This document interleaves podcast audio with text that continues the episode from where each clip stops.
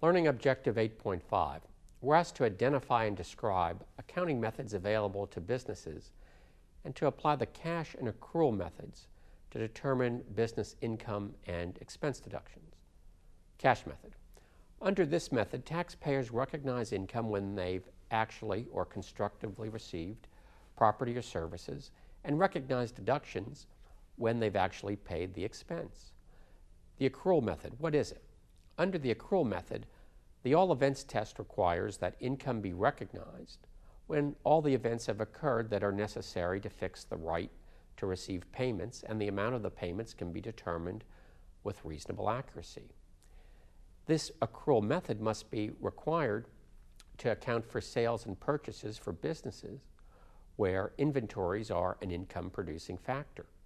Under the accrual method, accrued expenses can only be deducted once the all events test and the economic performance tests have been met. And the application of the economic performance test depends in part on the type of business expense. And finally, changes in the accounting method or period are allowed, but they're going to require the consent of the IRS and any applicable adjustment to taxable income required by the Internal Revenue Service. Our learning exercise for Learning Objective 8.5 is end of chapter question 61. We have Brown Thumb Landscaping, which is a calendar year accrual method taxpayer. In September, Brown Thumb negotiates a $14,000 contract for services it's going to provide to the city in November of the current year. And that contract specifies that they'll receive 4000 in October as a down payment for those services and it will receive the remaining $10,000 in January of the following year. Our first question asks us to determine how much of this income from the $14,000 contract does Brown Thumb recognize in the current year? Accrual method taxpayers must recognize income when the all events test is met and the amount can be estimated with reasonable accuracy. Under the all events test, income is realized upon the earliest of three dates. First, when the required performance takes place, when payment is due, or when payment is received. Here, Brown Thumb will recognize $14,000 this calendar year because it provided the services this year. How much income from this $14,000 contract will be recognized in the current year if it had used the cash method of accounting?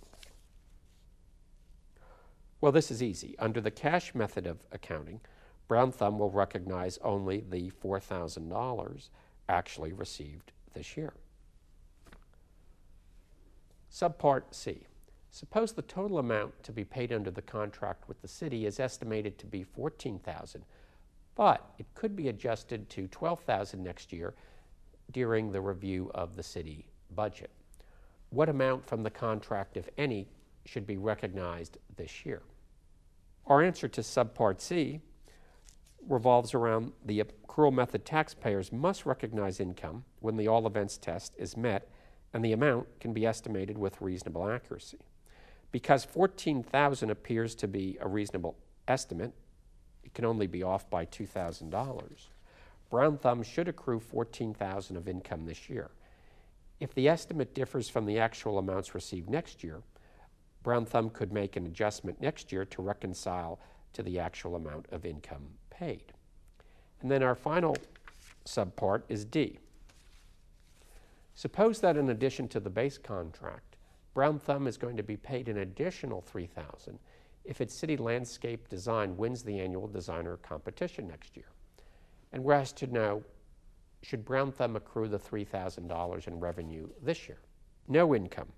Under the all events test, accrual method taxpayers are not required to recognize income if the right to the income is not fixed, that is, it's contingent upon future events.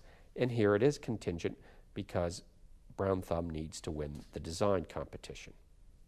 This concludes Chapter 8.